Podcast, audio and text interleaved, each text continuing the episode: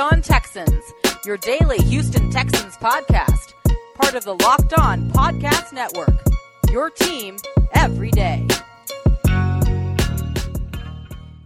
Welcome in, ladies and gentlemen, to another installment of Locked On Texans, your daily podcast covering your favorite football team every single day.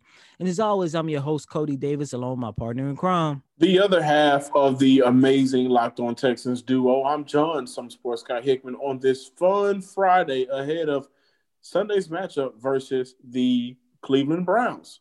But as always, Thanks to the lack of natural athleticism or commitment, fewer than 1% of 1% of 1% of people will ever play professional football. But instead of entering the NFL, they will join another league, the League of Football Watchers. These passionate fans are real generational talent that Pepsi fuels. Because Pepsi isn't made for those who play the game, it's made for those who watch it. So it's been a couple of weeks, and we have not had the opportunity to discuss Houston Texan football, at least on the show, on the podcast, which you can check out Monday through Friday on all of the major podcasting platforms Google Podcasts, Apple Podcasts, Stitcher Megaphone, and Spotify. But we have not had the opportunity to talk to Brandon Scott of 610. He's back with us today, our family member. And, you know, B. Scott, welcome back in. I'm going to call you B. Scott because we're cool like that. But welcome back in the listeners, whether they listen to 610 faithfully uh, or Locked On Texans, which is why they are here, they understand that Houston is going through a lot. Before we even get to the Texans, we don't know if Russ wants to stay here or he wants to go to New York. Now PJ Tucker's angry. We're hearing from Trevor Ariza, who hasn't played for the Houston Rockets in a couple of seasons. And so now we have to transition over to the NFL side of Houston sports. Two and six taking on Cleveland Browns on Sunday. We're going to discuss that in today's show.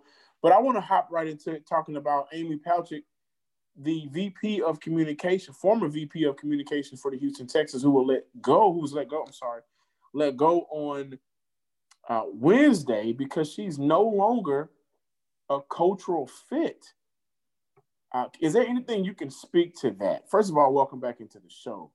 Uh, but is there anything you can speak towards the firing of Amy this week? Yeah, man. Well, first of all, I missed y'all, man. I'm glad to be back with the family. You know, uh, I think the word that describes Houston sports, Houston pro sports, at least at large right now, is dysfunction. That's the case. It seems like right now, to some degree, varying degrees on each and every one of the teams. As far as with Amy Palcic, I, I am not entirely sure why she was fired. And like I, will I'll tell you this much: I did reach out to her. I didn't hear back because I was genuinely curious on what happened. I thought the timing of it was the most shocking. Like there's going to be a lot of changes in this organization coming up. They fired the coach, who was also the general manager. They got new people coming in you could imagine, and, Jack Easterby still around. You could imagine that there were going to be some changes, and if for some reason, some odd reason, still, they decided to get rid of Amy at the end of the season, that would have made more sense, or at least that could have been something that maybe you could justify. But to do it midway through the season, what good does it do your organization? What good does it do your team? What good does it do your culture to fire your top PR person, your top public relations person midway through a struggling season, especially one as popular as Amy is. Now, I will say this, my personal interactions or prof- I should say professional interactions with Amy have been positive. I've only known her about a year. They've been positive everybody doesn't all have the same stories, right? So I can only speak for myself in that regard. But you saw what the response was on social media from really the folks who matter, like the players and a lot of the national media folks who have dealt with the Texans. Amy is widely respected in the business. And so to make a move like that midway through the season is very curious.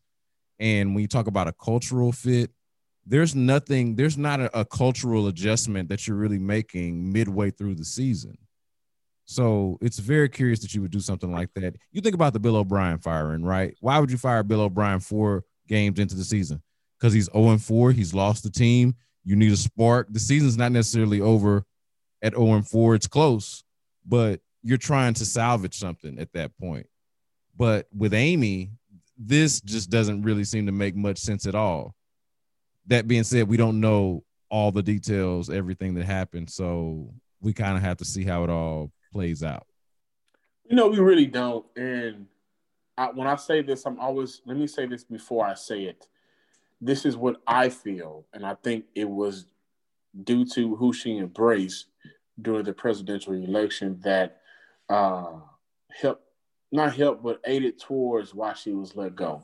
That's my conspiracy theory, and I'm going to stick to it. But I think when we look at overall, she got fired. Chris Olsen was let go. Brad Seely retired after having the Texans ranked one of the best special teams in the league. We've heard from uh, previous players regarding how this organization had been behind closed doors in the past. It seems like to use the word cultural fit which normally means some type of, you know, discrimination. And she did hire a lawyer. Uh, but to use that word cultural fit, it doesn't seem like there is a real culture.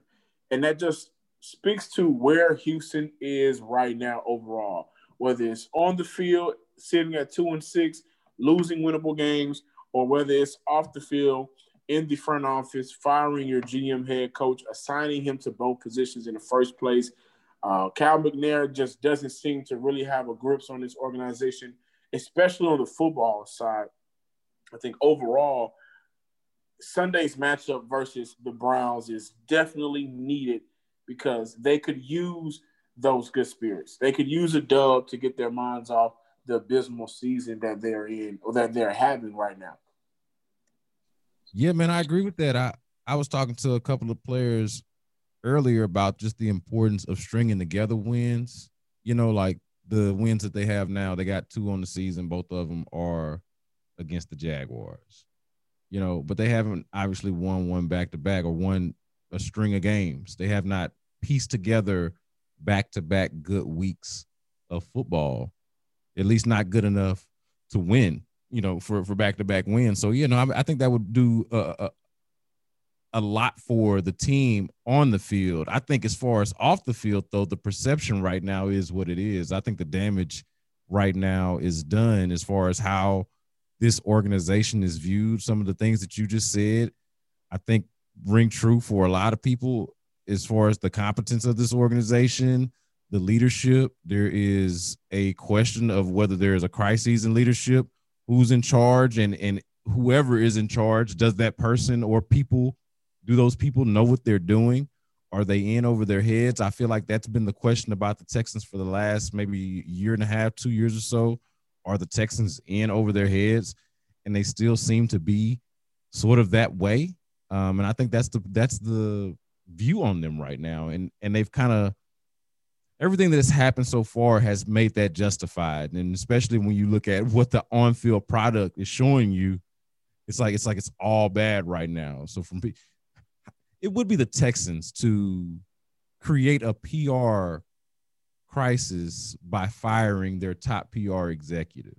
Like that is the most Texan thing you could do right now, and it speaks to the I think the lack of confidence and respect that people have for the organization right now. I will say this about the whole culture thing.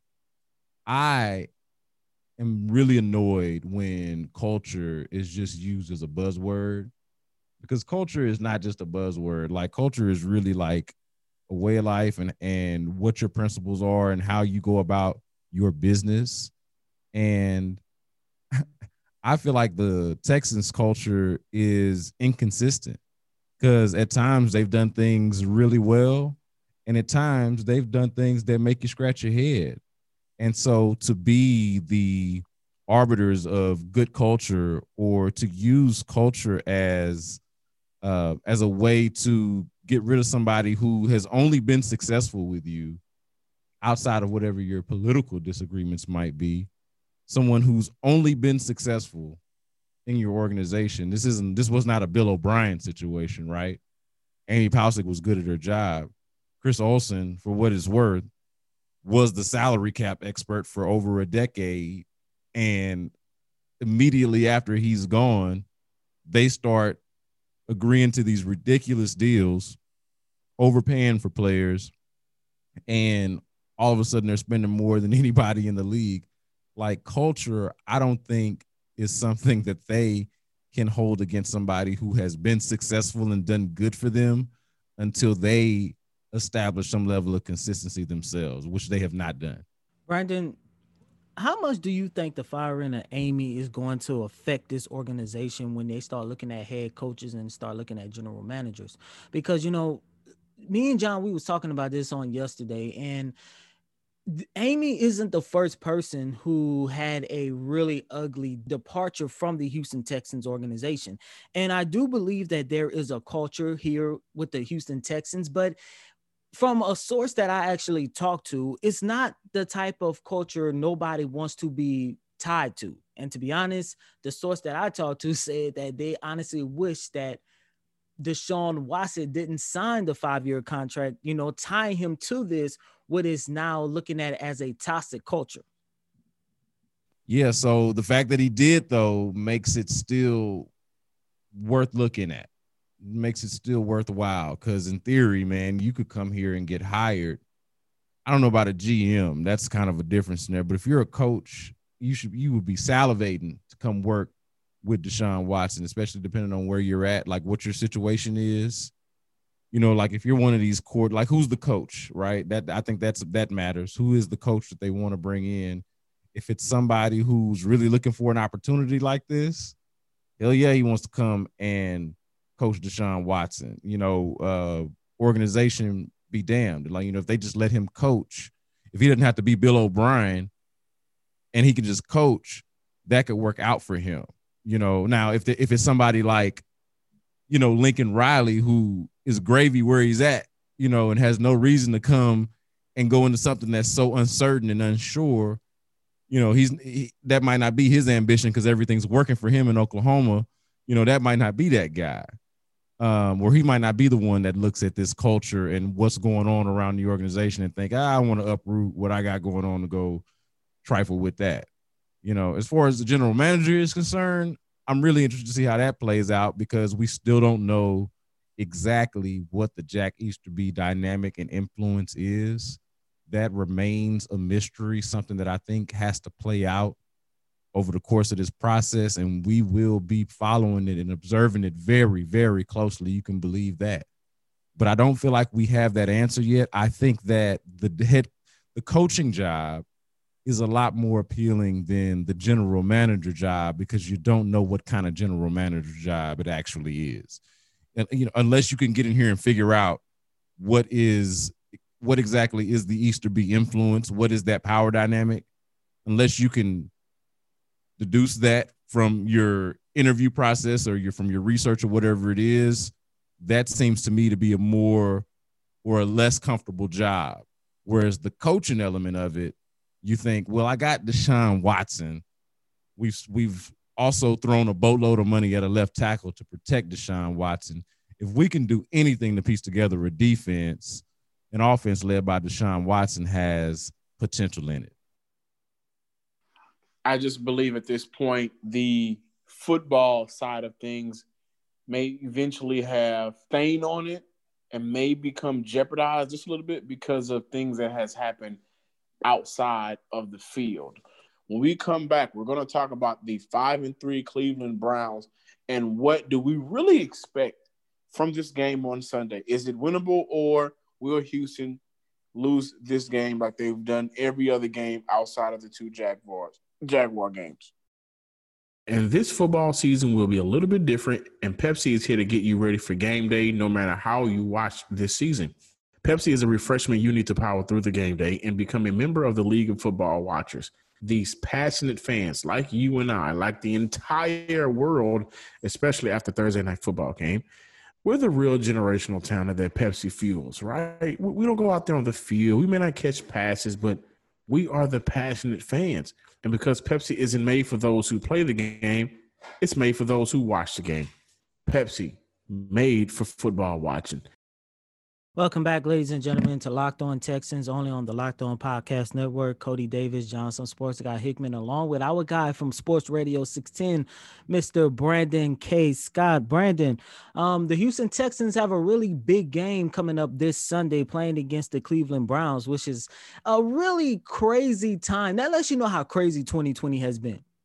It's the Texans versus the Browns, and it's Houston with the two and six record, and the Brown who actually has the the winning record, the five and three record. You know, and I'm kind of conflicted by saying the Houston Texans is going to come away victorious, and I think I'm I'm gonna give my prediction about this game a little bit later, but I honestly do think the Cleveland Browns is going to come away victorious, and I say that because you know how bad the Texans defense has been at stopping the run. And not only do they have to go up against Kareem Hunt, but Nick Chubb is also making his return to the field as well. So when you look at that dynamic on the offensive side of the ball for the Cleveland Browns, how much do that dynamic running back system actually kind of strike some kind of fear into you when you're trying to find some kind of way to say the Texans is going to come away victorious? Well, it strikes a lot of fear for me because I fully expect this to be one of those games that is one between the like between the tackles or within the trenches, as they say. And you know, that's a cliche people say that about or can say that about any football game, but it's going to be especially the case with this one because of the style again, the style of team that we're talking about with the Browns that you mentioned in their running game. And then the weather is going to be a factor as well when you think about it. You know, it's going to be cold and possibly rainy and, and windy and all of that, you know, so it's going to be one of those environments where it's difficult to throw the ball. And I fully expect the Browns being used to being in that type of environment to rely on their really good running game. And again, I, like I said, I don't expect there to this to be one of those games where you got a whole bunch of passing yards and they're just throwing it all over the field.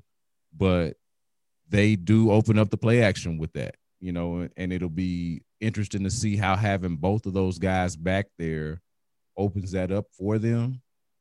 Um, they are one of the best play action teams in the league, you know, and and they're not, and it's not like they do it a lot. I, I want to say they're somewhere middle of the road. I think they're 16th in play action attempts, but like sixth in play action passing yards.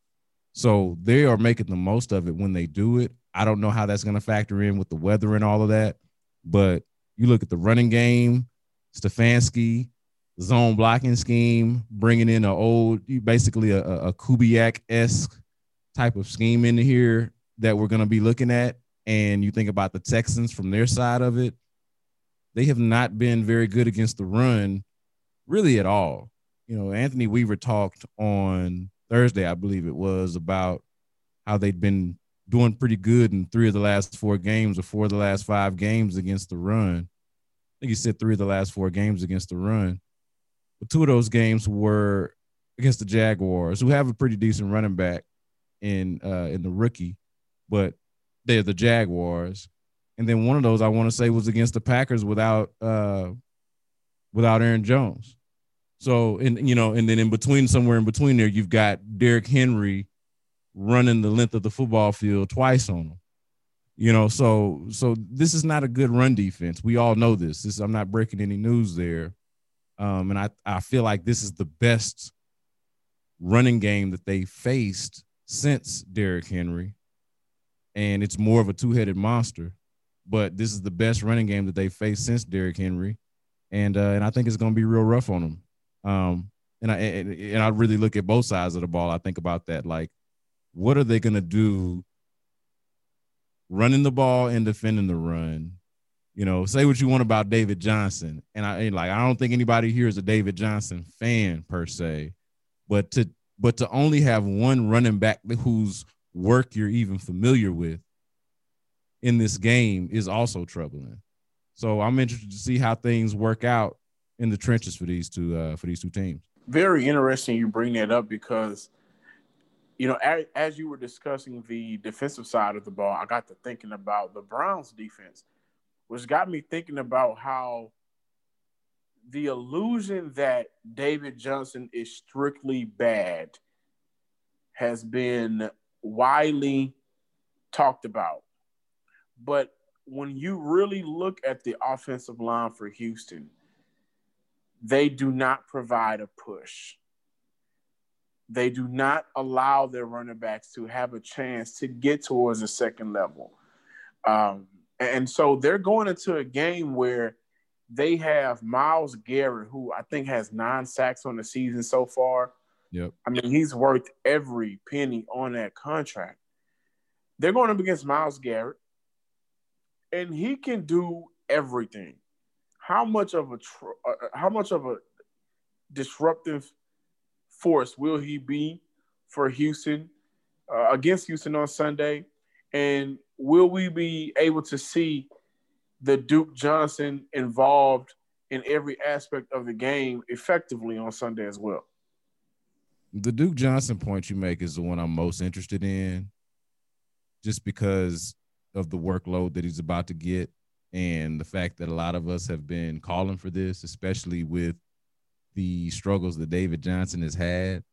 So, and, and then of course, when David Johnson went out with the concussion with uh, in the in the Jaguars game, Duke Johnson comes in there, and to your point, this line does not get a lot of push. They do struggle in run blocking, but Duke Johnson was able to make lemonade out of lemons a lot of times, and I think it's just that element of it is to think, hey, you know, if the, if this offensive line can get it together just a little bit, then you're better off with Duke Johnson getting the bulk of the carry. So I am interested to see how that plays out. As far as Myles Garrett, I mean, this guy is a beast, man. He's he is really about as good as it gets. Like next to Aaron Donald, and, and you know, Aaron Donald is an inside guy. This is this is the best in the league right now. I mean, he is he's kind it's JJ Watt esque a little bit you know, in terms of how disruptive and difficult he is to deal with. Now, I will say this as far as pass rushing goes, and again, talked about it earlier. I don't know how much of a passing game this will be without knowing for sure what the weather's going to be like, but knowing that that's a question. But as far as the passing game goes, man, I, I am very intrigued by the Myles Garrett, Laremy Tunsil one on one. And I would imagine that to take the most advantage of Myles Garrett, they would minimize the times of Garrett and Tunsil going head to head. I'm sorry, I don't mean to cut you off. I was going to mention if we get the Myles Garrett versus Laremy Tunsil, that will leave Olivier Vernon versus Howard, and right. then that will leave Sheldon Richard Richardson. You can pick whichever interior offensive lineman. So across the board, they're just really good and we're really bad. Yes. Yes, I think that's very well said. The very succinctly said and well said by you, John. That is exactly right. Uh, I mean, you asked about Myles Garrett, and he is a he is a wrecking ball, but it, it is also true that across that defensive line, you mentioned Vernon and Richardson, across the line, they are man for man better for the most part. I think except for the the, the Myles Garrett, Laremy Tunsil thing, I think is more of a wash. But when you go across the rest of the line, I agree with the point you're making. They are their guys are better than the Texans guys. I, I think that's just a matter of fact, and so it will be uh, it's going to be a, a major challenge, and I think it's going to be up to. That's what's going to be so interesting about the coaching I think it's going to be up to the coaching staff to try to accommodate or compensate for the fact that they don't their guys are not as good as the guys that they're going up against. Brandon, when you take a look at our offense, of course, you know, everybody knows about Deshaun Watson, but how exciting has it been for you to see the dynamic duo between Brandin Cooks and Will Fuller actually come to life, especially after the slow start to the season both of those guys had, especially for Brandin Cooks? Yeah, I, I, it's been really good, especially for Deshaun. I think, like, I think there was a legitimate concern, especially you know, particularly in the early in the part of the season when it wasn't looking so great, that you take away this guy's best weapon and expect him to get better somehow it doesn't really make a lot of sense and it didn't seem like it was happening. And then you know time goes on and they get it together. I think that they've put the work in and you can see that. They talk about the chemistry being there uh, more so now than it was before. I can remember Randall Cobb telling us, want to say leading up to the Chiefs game, maybe either right before the, the season opener against the Chiefs or right after, somewhere around there, telling us that, you know, they him and Deshaun had thrown to each other maybe a third of the amount of times that they would have in a normal offseason um, for guys, especially for guys who were playing together for the first time. So I think you saw a little bit about a little bit of that early on in the season of just a lack of chemistry, a lack of timing, and and also not really knowing what they wanted to do. And now they've kind of figured it out a little bit more, and you can see the progression. I think it's important.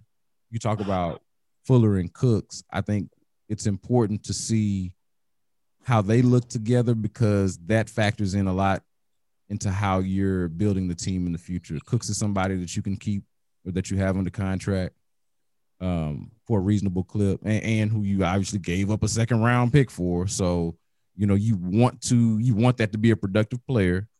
And then with Will Fuller, obviously he's his own story, right? You know, expiring contract, what do you want to do with him? What's his future look like with the team? So at this point, it looks pretty good. You know, the offense, I think, could still take some more steps, could still be even better. I think a lot of that has to do with the offensive line and its inconsistency. But so far, so good. I mean, it, it is the the part worth watching. Like when I when I don't want to be upset and and when I'm watching the Texans, I watch the offense. When I'm you know, when I'm trying to get my blood boiling or when I, you know, when I'm ready to get worked up, I watch the defense. So, I mean, I, am liking it so far. It's, it looks a lot better now. Even the play calling, you know, um, I think Tim Kelly's got probably got places where he can grow, but you could see where at least there seems to be more of a, a little bit more of a plan and and more confidence. You know, they talk about Will Fuller playing with more confidence. I think that's true for all of them, the the, the offense as a whole. Brandon, real quick before getting out of here, give us your predictions for Sunday's game. Predictions for Sunday's game. So I'm gonna go with the Cleveland Browns 19, Houston Texans 13. That's my prediction. And and, so and actually, me, and to me, that's a high scoring game for, for this one. I think that's an actual fair score. I also want to ask you. We saw a, a lot of Jonathan Greenard before we move on and get yes. out. Yes. 83% of the defensive snaps he played on. We saw more of Ross Blacklock, saw 4% of John Reid. We know Bradley Roby is coming back. We also know that Philip Gaines isn't good. We know that that former first round draft pick Vernon Hargreaves isn't good. Yes. Um, are we going to see more? Should we see more of these rookies play some damn football? We ask about them every week, John. I think that is, I was saying this on my podcast earlier in the week, actually, that Texans fans seem united, totally united in campaigning for more rookies. Whether you've punted on the season or not, whether you're holding out a logical hope on the season or not, I feel like everyone who's interested in the Texans is interested in these rookies. And I think that's largely because there's a little panic about the last few rookie classes. Like there's not a lot of gems in there that you can really point to. I feel like Tytus Howard might be the one. And so this rookie class, especially considering what all is tied to, I mean, you would I, I, guess you could consider this Bill O'Brien's lone draft as general manager, the definitive Bill O'Brien Jack Easterby draft. Um, you look at John John Greenard and the fashion in which he was picked. Seemed like they wanted to trade that pick to Detroit. Seemed like Bill O'Brien was yelling at Jack Easterby on the TV screen or on the Zoom screen about the pick. And so you wonder what the hell was going on into the thought process when they even picked him. But you feel like you got a player. I mean, he led the SEC in sacks and tackles for loss. You feel like he's got to have something there. Yeah, man. I mean, I I think that the fact that the rookies went out there last week against the Jaguars and looked competent, looked able, didn't look lost, was the best thing that you can say about them. And when you consider what this defense has looked like all season, there is not a reason not to put them out there and to let them figure it out and to also figure out what exactly you did with these draft picks. Like, how well did you draft? You're not really playing for much right now. So you might as well figure that out sooner rather than later. Brandon K. Scott from Sports Radio 610. Brandon, before we let you go, where can our listeners follow you at on Twitter? I'm pretty sure they already follow you by now. This is what your sixth, seventh time on Locked On Texans this year. Man, but just in case, I mean, just in case this is somebody that's listening to the Locked On for the first time for some for whatever reason, in case it's somebody that's been asleep on the Locked On Texans podcast all of this time. I don't know where y'all been at. I don't know what podcast, what Texans podcast y'all been listening to, but this is the one that you need to be listening to. And partly because I be on here every now and then or once a week. So I'm I, so I'm a, I'm a plug the Locked On Texans podcast just in case you had, had never listened before. Keep listening, and you can find me at Brandon K Scott, and I'm also at Sports Radio 610. If you follow Sports Radio 610's Twitter account, you kind of follow me too. I don't be tweeting all of that stuff. I don't want to take credit for everything and, and or, or the blame for some of the stuff that go wrong. But that's me over there running that too. So at Brandon K Scott at Sports Radio 610. And you can also catch me at the B Block. So on the B Block podcast, I talk about Houston sports and uh, and all of the foolery that is going on in Houston pro sports at the moment. And so you can get my thoughts there. And uh, yeah, man, it's family. That was the family, Brandon K. Scott over at 610 Radio. Uh, always enjoy having him on, mainly because you guys don't hear the conversations we have before the show. And those conversations are always fun, hilarious, enlightening, uh, just a combination of a few things. And so uh, it always sets a good precedent for the actual show that we do whenever he comes on on Thursdays. So super happy to have him back. Um, we we shoot we do the show on Thursday nights, comes out on Friday. So I'm happy to have him back. But the Cleveland Browns are the Houston Texans' next task. And he mentioned something. It's very important for this team to build some confidence for themselves and string together multiple wins. And it could very much so start on Sunday with Cleveland. Uh, Baker Mayfield was activated from the COVID 19 reserve list, so he'll be playing. Nick Chubb will be back on Sunday. So I fully expect the Cleveland Browns to rush for over 120 yards. Uh, however, we don't know what the weather is going to be like in Cleveland. It could rain a lot. It could just be drizzy. And if you've ever been to Cleveland, I've been to Cleveland. It's the moment you step off the uh, plane, you just feel sad. It's gloom. No wonder why LeBron left. No wonder why Kyrie had to get out of there. But overall, you know, if I have to give my prediction, this is this is actually tough because my brain is going against my heart and I'm picking I'm picking against one another. I'm going to go 17 10 Houston. I think offensively Deshaun Watson does a very good job of escaping the pressure from Myles Garrett. I think that the Cleveland Browns passing attack, which we know is not good, will have a fairly better day than what they've been having in the past, but nothing, nothing extravagant.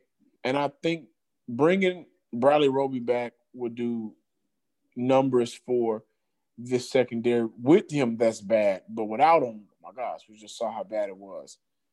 But I think Houston wins this game on Sunday. I will say this: if Houston does not win this game on Sunday, I am not picking them to win another game this season. Oh uh, well, to go back to your statement about LeBron James leaving Cleveland, he left two times. He didn't just leave; he left two times. That's how sad of a city Cleveland. I walk downtown. If you walk downtown in Houston, at nighttime or on the weekend, you can feel some life. Mm-hmm. Right? I, I, was walking downtown in Cleveland, and you know, I it, I'm, I'm not going to say what I was about to say, but it's bad. It's very sad. Um, What's the what's the donkey of Winnie the Pooh? Igor. Yeah, that is what I'm. I'm kind of sad. I'm. I'm shocked that you know that so fast, but that's what walking downtown of Cleveland feels like. It's pretty sad. Yeah, and what else is pretty sad is the fact that I'm going to pick the Cleveland Browns to win this game.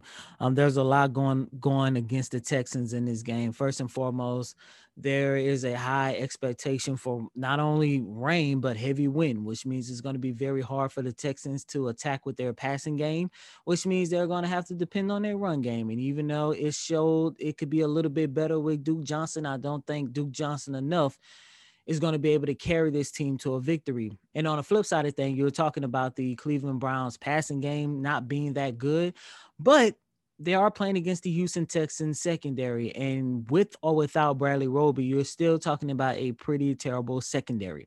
And then, of course, you got to take into consideration the two-headed monster that's going to be coming out of the backfield attacking the Texans. When you take a look at Nick Chubb and Kareem Hunt, I don't see a situation where the Texans are going to be able to contain either one of those guys. And this might sound a little crazy, but my bold prediction I think Nick Chubb is going to rush for about 120 yards.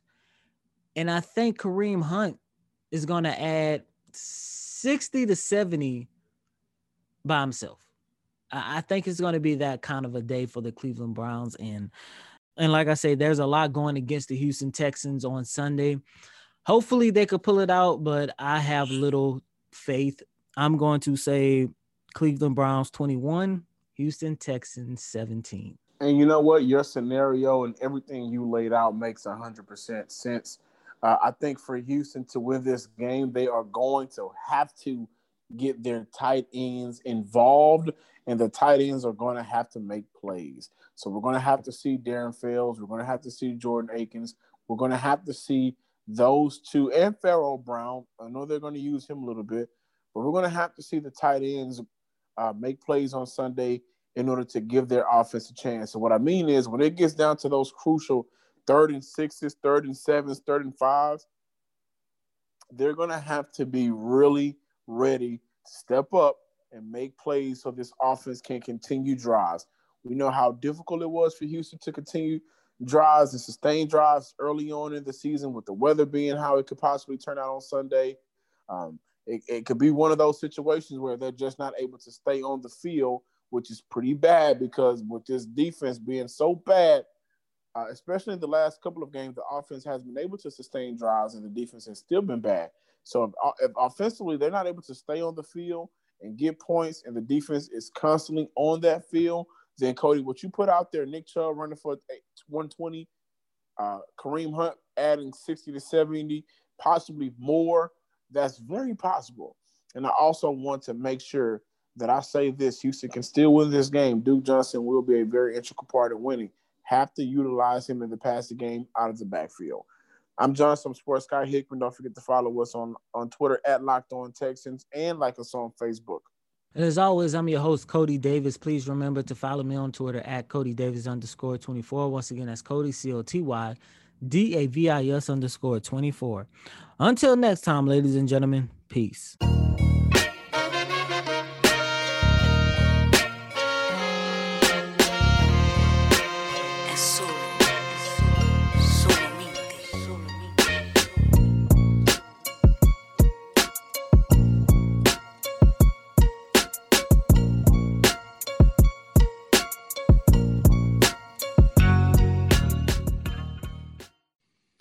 Are Locked On Texans, your daily podcast on the Houston Texans, part of the Locked On Podcast Network.